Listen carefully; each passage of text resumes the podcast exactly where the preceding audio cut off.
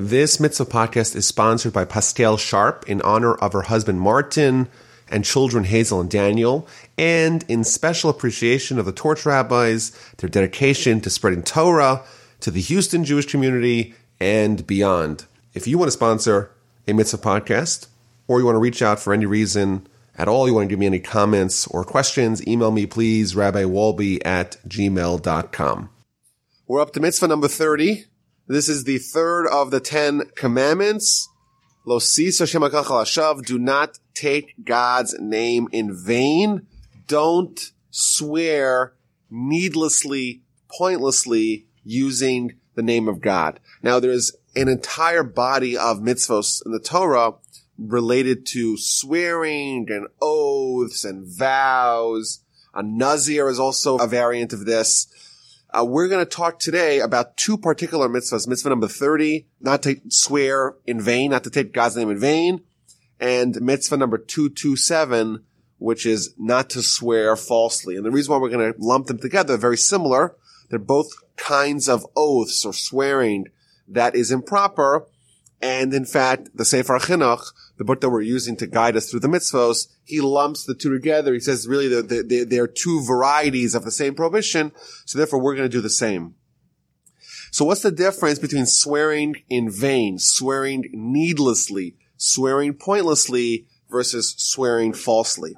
So the Sefer Chinuch tells us that there's four different kinds of oaths in vain, needless oaths. So the first one is things that are obviously false. For example, this is his example. If you swear on a pillar of marble and you say, I swear in the name of God, this is a pillar of gold, it's obviously false. You're swearing falsely in vain. It's not considered swearing falsely. It's considered swearing in vain. You know, I always tell my children when someone tells them, you're so stupid or you're so ugly, I say to them, well, if someone tells you that the sky is green and the grass is blue, you're not going to listen to them because it's obviously not true. So why would you listen to this person who's saying that? It's not obviously not true. But that will be an example of swearing in vain because it's not false because it's only swearing falsely when it's in the gray zone. You know, when it could be true, could be not, could not be true. But here, when it's evidently not true, it's swearing in vain. The second example of swearing in vain is when someone swears about something which is obviously true. For example, the example that he gives, you take a stone, you say, I swear in the name of God, this is a stone. Or I swear in the name of God that this is a stick. If you do something like that, it's a true oath, but it's an oath in vain. The third example is where you swear to not fulfill a mitzvah. You say, I swear that I'm not going to do X, Y, or Z the re- and the reason why that's considered an oath in vain is because you are you are already obligated to fulfill the mitzvah, and therefore it's as if that you, you're already kind of on that team, and therefore doing that it's like evidently untrue. It's like swearing about something which is obviously false. It's like swearing about the sky that's green and the grass that's blue. And the fourth example that he gives is where you swear to do something which is impossible.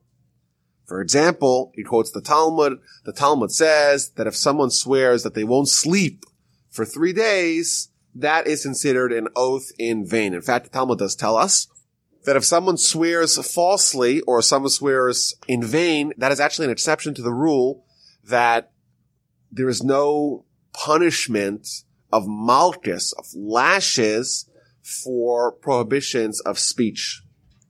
Normally, there's a general rule in Torah that unless someone did an action, the, the punishment for their misdeed cannot be lashes. However, because this particular mitzvah is so serious, you're using God's name in vain. It's so serious.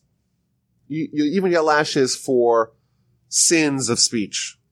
Says the Talmud, if someone swears, I'm not going to sleep for three days, says the Talmud, it's not possible biologically. Everyone needs to sleep and therefore they get lashes. When do they get lashes? Not two days later when they finally fall asleep, but right away now, because they've already transgressed the prohibition of using God's name in vain.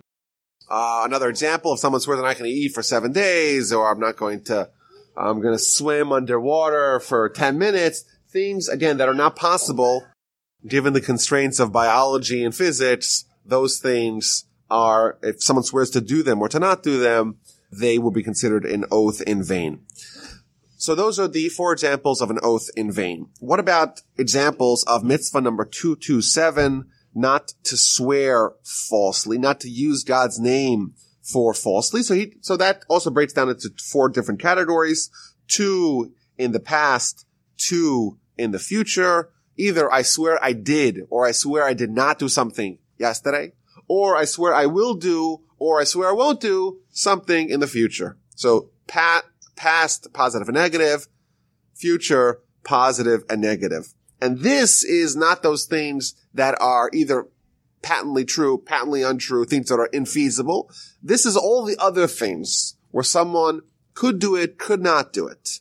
You swear that I, uh, I ate Chinese food yesterday. It's possible that someone ate Chinese food yesterday, but if they didn't do it, then they swore in, they swore falsely, uh, or I threw a stone into the ocean. It's something which is physically possible. It's reasonable to expect that someone may have done that.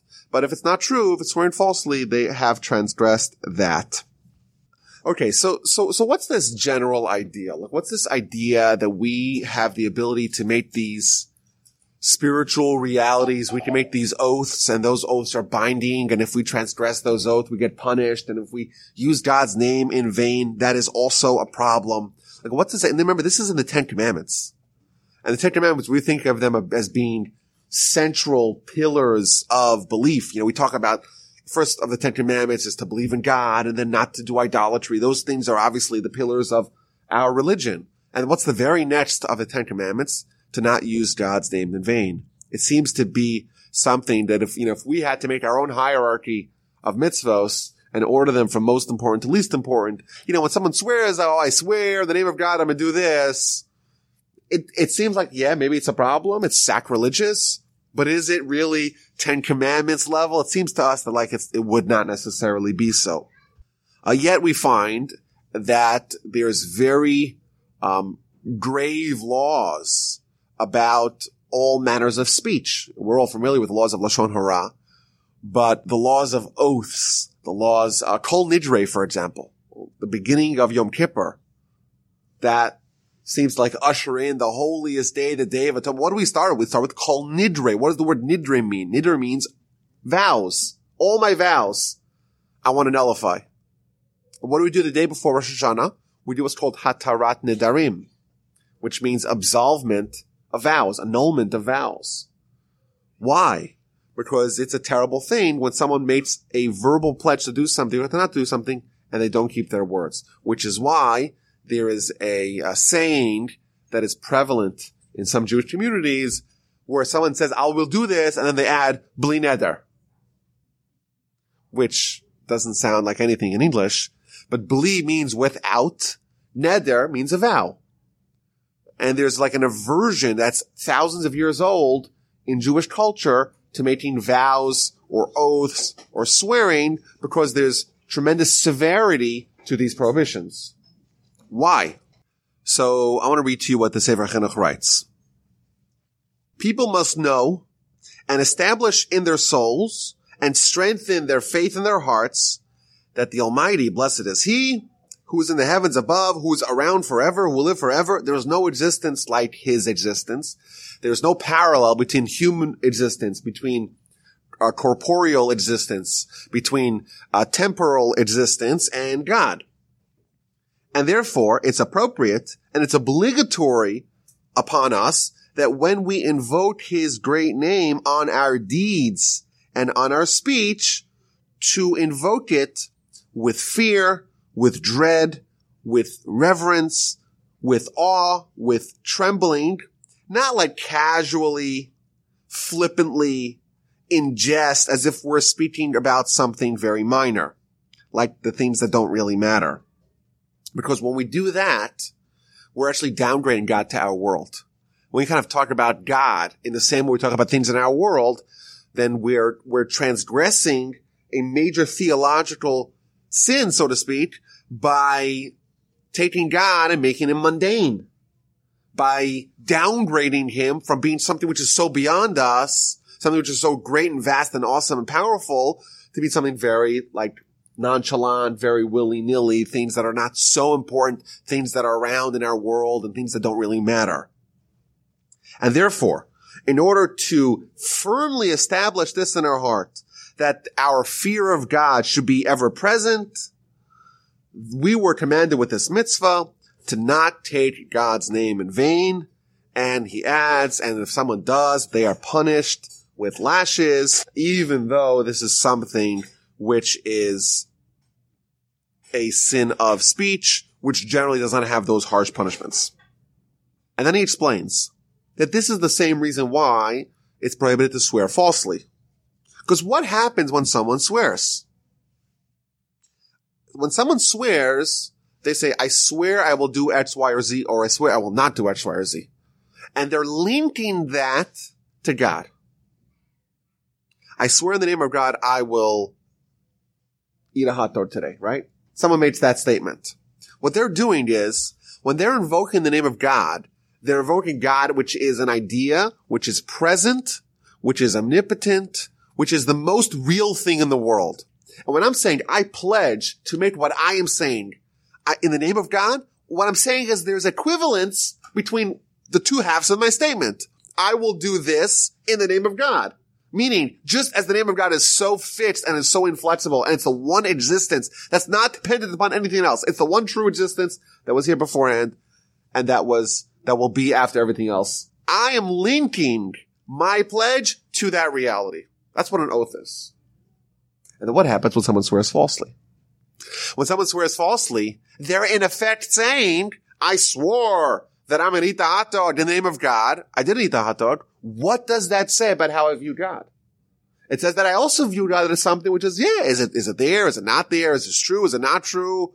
I could say it. It's, it's trivial. It's not, it's not something which is sacrosanct. It's not something which is fixed, which is definitive. It's not something which is always present. And that's the major sin of swearing falsely. It is that it's in a, in effect, it's a tacit denial of God's existence this is the exact reason why when when someone in in in in Jewish court of law would be obligated to make an oath because it's an oath to something very severe. Like you know, you put your hand in the Bible like people do today, but that's in effect what people used to do in the past in the Jewish system of laws. And that would be a way to ensure people wouldn't be lying because people would be very, very serious about this is not something you joke around with. And therefore, when someone swears on all that's holy, then we could pretty much that's a verification in absence of another verification. So an example of that would be if let's say um, someone comes and two people come to court, the two litigants come to court, and one of them says that this guy owes me money. He owes me hundred dollars. So the court will ask him, well, do you have proof? Do you have a document? Do you have witnesses? Mm-hmm. Something like that that you lent him the money. So if you have a document or if you have witnesses, then the guy would be forced to pay the hundred dollars, right? what if you don't have? You only have one witness. So if you have no witnesses, the guy would say, listen, I, I deny it all and I don't need to pay anything. But there's two instances where the guy will be obligated to swear an oath that he's not liable. Either if you have one witness. So Ruvain says Shimon owes him $100 and he brings Levi, the third guy, as a one witness, not two witnesses. Yeah, Levi says, yes, I'm a witness that Ruvain lent him $100. It's not enough to obligate, obligate him to pay, but Shimon, if he doesn't want to pay, if he denies it, will have to make an oath that he indeed is not liable, not uh, obligated to pay the $100. That's the first example where someone would need to make an oath. The second example would be is if Ruvain says in court, Shimon owes me $100, he borrowed the money, whatever, whatever it may be. I have no witnesses, but he owes me $100. And Shimon says, it wasn't $100. It was actually 50. 50 it was, but not 100. So that's called Modeh b'miktzas sataina. He is admitting to partial, partially, he's partially admitting to the claim. And the halacha is, when someone's Modeh b'miktzas, when someone admits in a partial claim, they have to swear that they don't owe the rest of the claim. So they would, they would pay the 50, and the other 50 they have to swear in the court of law that I am not, uh, uh, that I don't owe you that other 50. But the reason why this was efficacious is because people take the oath very seriously. Everything that they believe is linked to what other claim they're making. I believe in God and I believe with the same sincerity and same deep belief that I don't owe you that 50. That's something that people are very wary to say. That's an external verification of the veracity of their claims. So the Sefer Chinuch, actually, if you look in the actual text, it's a very, very long piece. It's by far the longest piece that we've seen till now. And the reason why, because he gets, uh, the reason why it's so long is because he gives us an entire treatise on all kinds of prohibitions of speech. And he lists the different kinds of prohibitions, and then he lists the differences between them, and then he talks about why they're different. So for example, the idea of a neder. A neder is a, is a vow. What's the between a vow and an oath? So he explains the difference is, is that an oath, what's called a shvua, which that is uh, something which uh, orients around a person, whereas a neder orients around an object. So, for example, as an oath that would be, for example, me saying, "I pledge or I swear to not eat a hot dog tonight." That would be an example of an oath. A neder would be this hot dog is prohibited to anyone to eat as if it would be consecrated to the temple. So one of them orients around the person, one of them orients around the object. And there's all kinds of differences uh, stemming from that critical, fundamental, philosophical difference between the categories of the shavua, the oath, or the swearing versus the neder. In fact, if you look at the Talmud, there's an entire book of Talmud called Nedarim, which means neders, plural neders. There's a book called Shavuos, which means oaths. There is, you could spend a whole life, lifetime studying the intricacies and the various permutations of these laws. And by the way, after a lifetime, you still won't have been finished. So there's a lot there. So we're going to go just the basics. So for, uh, one interesting uh, little uh, tidbit that he brings down over here is that uh, when someone makes a uh, an oath, someone swears it has to be, it's only valid when they are sincere about it. So he gives an interesting question. The guy comes and puts a gun to your head, God forbid, or the pirate comes and says, well, where's the money? Or what's the code to the safe? Or give me the keys to your car or something like that. Are you allowed to swear falsely to be able to save your property? So the example that he gives is, let's say you swear that this doesn't belong to me, it belongs to the sheriff or to the politician or to the king or to the pirates or to someone that they're terrified of or to the, the mob boss, the Don. It's his car. Are you allowed to say, I swear in the name of God, I will swear in the Torah. Is that prohibited? An interesting question. So the halacha is that you, your, your heart and your mind have to be in unison. Here, when you're just trying to kind of send the guy away to save your property, it's not considered and a, a, a valid oath. Now, to further demonstrate how severe oaths and nidarim are, the Rambam tells us something very scary in the Laws of Oaths, uh, chapter 12. He says that even though when someone swears falsely or someone swears in vain, even though they get lashes, they would also, in addition, have to bring a sacrifice. So, well, there's, of course, sacrifices. We haven't got to that. But there's all kinds of different sacrifices, but there's a class of sacrifices called a chatas, which means a sacrifice that you bring because of a sin. It's a way of atonement. Here you need double atonement.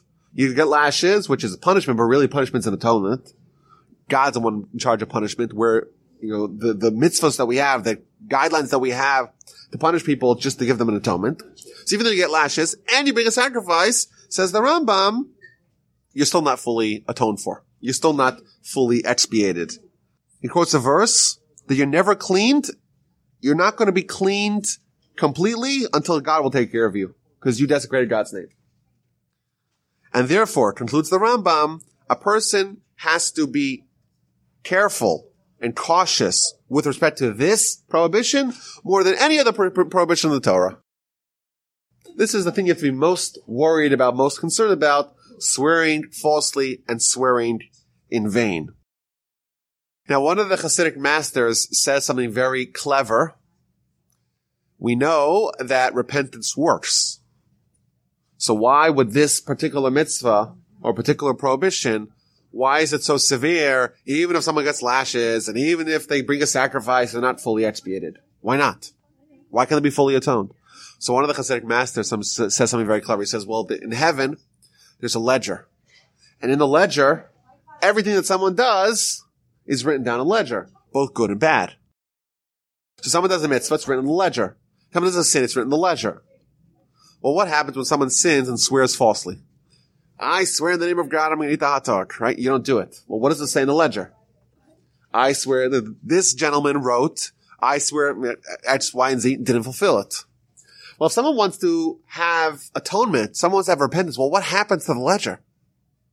Ledger gets erased. That particular entry, the guy did repented. They quickly bring the ledger back and they would erase the, the item in the ledger that was the original transgression. Well, what happens over here? What does it say? It says, I swear in the name of God. There's a prohibition to erase the name of God. Prohibition we haven't seen yet, but it's a prohibition. So in the heavenly ledger, they can't erase it fully because you can't erase that. So therefore, there's there's always going to be a remnant of that sin. You can't have full atonement for. That's the Hasidic uh, idea from the masters. Now, regarding the question as to whether or not this is prohibited only with respect to actually invoking the name of God, or it applies for any time of swearing or oath, or maybe even any pledge.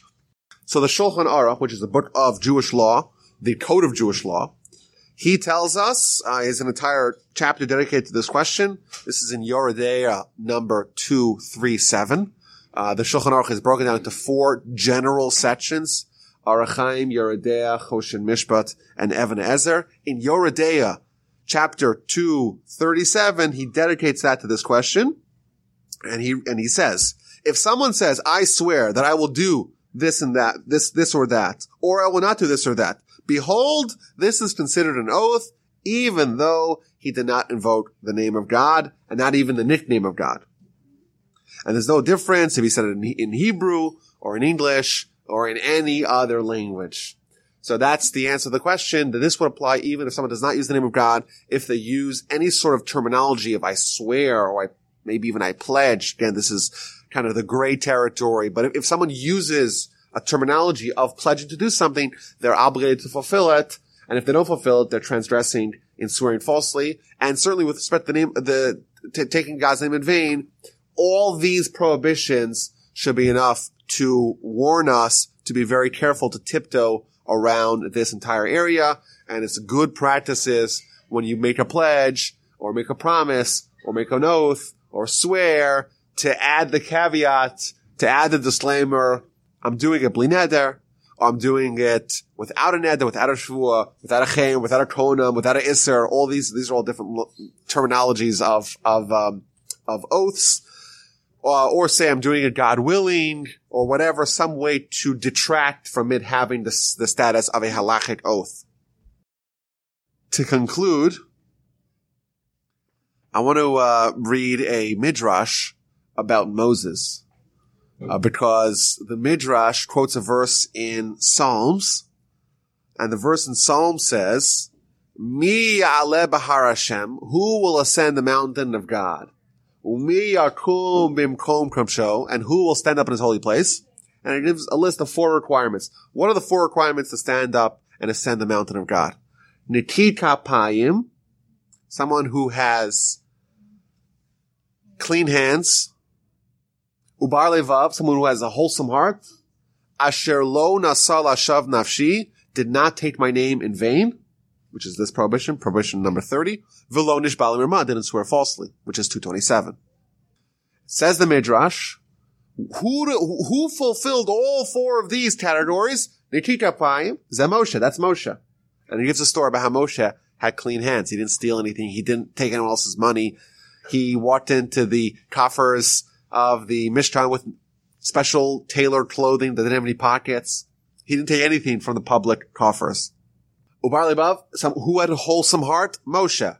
Asher lo nasal nafshi, Moshe. Moshe. Moshe fulfilled all these pro, these restrictions. He he exemplified someone who did not swear falsely and did not take God's name in vain, and therefore he ascended the mountain of God, which is an amazing idea that Moshe, the reason why, we're told in the Midrash, the reason why Moshe was the best candidate to be the one who was the greatest prophet and the one who gave us the Torah was specifically because of these four things. And the last two of them are these two mitzvahs, didn't swear falsely, didn't take God's name in vain. What are the stories of how do we know that, how do we know that Moses did not take God's name in vain and didn't swear falsely? So it gives us two stories. Story number one is at the very, very beginning of Moshe's life as an adult. He walks out and he sees an Egyptian man striking a Hebrew man. So what does Moshe, Moshe do? He kills him and buries him in the sand. And then the next day, the two Jews are fighting and Moshe again intervenes. This is chapter two of Exodus. And they say to him, are you going to kill us like you killed the guy yesterday? And they go, of course, in tattletale to Pharaoh and Moshe has to flee because Pharaoh wants to kill him. And he ends up in Midian, marries uh, Yisro's daughter. And then many, many years later, the burning bush sends him back to Egypt. And of course, the rest is the rest of the Torah. How did Moshe kill that Egyptian man? So Rashi tells us, based upon the exchange that happened between the two Jews the next day. Again, the next day Moshe goes and intervenes between a fight with the two Jews, and they say to him, Hale hargeni ata omer, are you saying that you're going to kill me like you killed the guy yesterday? Says Rashi that this is the source of the Talmud that Moshe killed the Egyptian guy yesterday by saying something. What did Moshe say? So he tells us that Moshe used the name of God, said the name of God to execute the Egyptian man. Says the Midrash, how do we know? Moshe, did Moshe use God's name in vain here? No, he says Moshe was prophetically able to see in this Egyptian man, A, what he did in the past that made him guilty of capital punishment. B, what his future looks like is there any one of his future descendants, if he were to have descendants, are they going to convert to Judaism? I mean, are they going to have a spiritual soul of a Jew? And Moshe only did that, did, Moshe did, and Moshe did all that due diligence before he uttered the name of God to ensure that he didn't utter God's name in vain. And that shows that Moshe takes God's name seriously. That's the first example. And how do you know they didn't swear falsely? It gives a story from a few chapters later on Moshe, of course, goes to Midian and he defends Yisro's seven daughters who are there by the well. And long story short, he marries Zipporah, the daughter of Yisro. But he also makes a promise to his father-in-law that he's not going to leave the land of Midian without his permission, which seems fairly reasonable. If you're going to marry your daughter off to some uh, emigrant you want uh, to make sure that they're not going to run back. I guess that makes sense. Anyhow, what happens many years later? Moshe has a seven day interaction with God, and after seven days of negotiation, God tells him, "Okay, you're, you're going now back to Egypt to go save the Jewish people." And eventually to bring them to Sinai, which is the mountain in which this exchange actually happened. The burning bush was at Sinai. And you're going to give them the Torah. In effect, Moshe is being tasked with responsibility, the most important responsibility ever, to go bring the Jewish people out of Egypt and bring them to Sinai. And initially, of course, he doesn't want it. Send Aaron. What am I to tell them? They won't believe me. I, I can't speak well. All kinds of reasons and objections that Moshe doesn't want to do it, but eventually he signs off and he agrees. And what does he do? He goes back to Yisro. And he asked him for permission. Says Rashi, why? Because of the original pledge. And Yisro was gracious enough to say, okay, go. What would have happened had Yisro said, no, stay here? It's evident from the story, despite the fact that God Almighty tells you to go to Egypt, Yisro, your pagan father-in-law tells you, no, no, no, we made a deal. Moshe says, okay, sorry, God. I can't help you. Find someone else. And Moshe did the right thing. You would think he made a terrible mistake. And God tells you to do something and you go ask Yisro, your father-in-law, because of some deal, like the circumstances have changed. Uh, if I would have known, right? God tells me, doesn't matter what you say. No, none of that. Moshe did the right thing. And in fact, this is why he's qualified, because he didn't swear falsely. Well, what's going to be with the Jewish people? Who's going to save them? Moshe's the only one that can save them. Moshe's what, what Moshe's in, in fact saying is that the Jewish people were saved because of God, not because of me. I'm just a messenger. And therefore, I'm expendable. because God could as easily as anything in the world get another messenger. Really God is saving, not me. If it was me saving, it means if I have a choice, I could save the whole Jewish people, millions of people who are suffering and being tortured and murdered. I made a promise to my father-in-law. If, if I had to make that choice, obviously you go save the people. But what Moshe is also demonstrating is that he realizes he's not saving the people, God is. And he's just a messenger. And therefore, if I'm doing something wrong, I'm not going to do it. God will find a different messenger.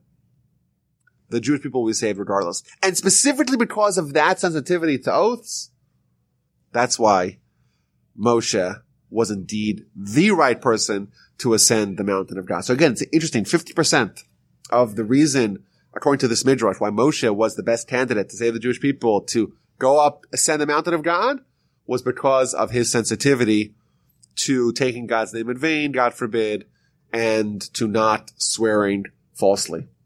So that's that mitzvah number 30 and mitzvah number 227 to not swear falsely and to not take God's name in vain, to not swear needlessly or to not invoke the name of God needlessly.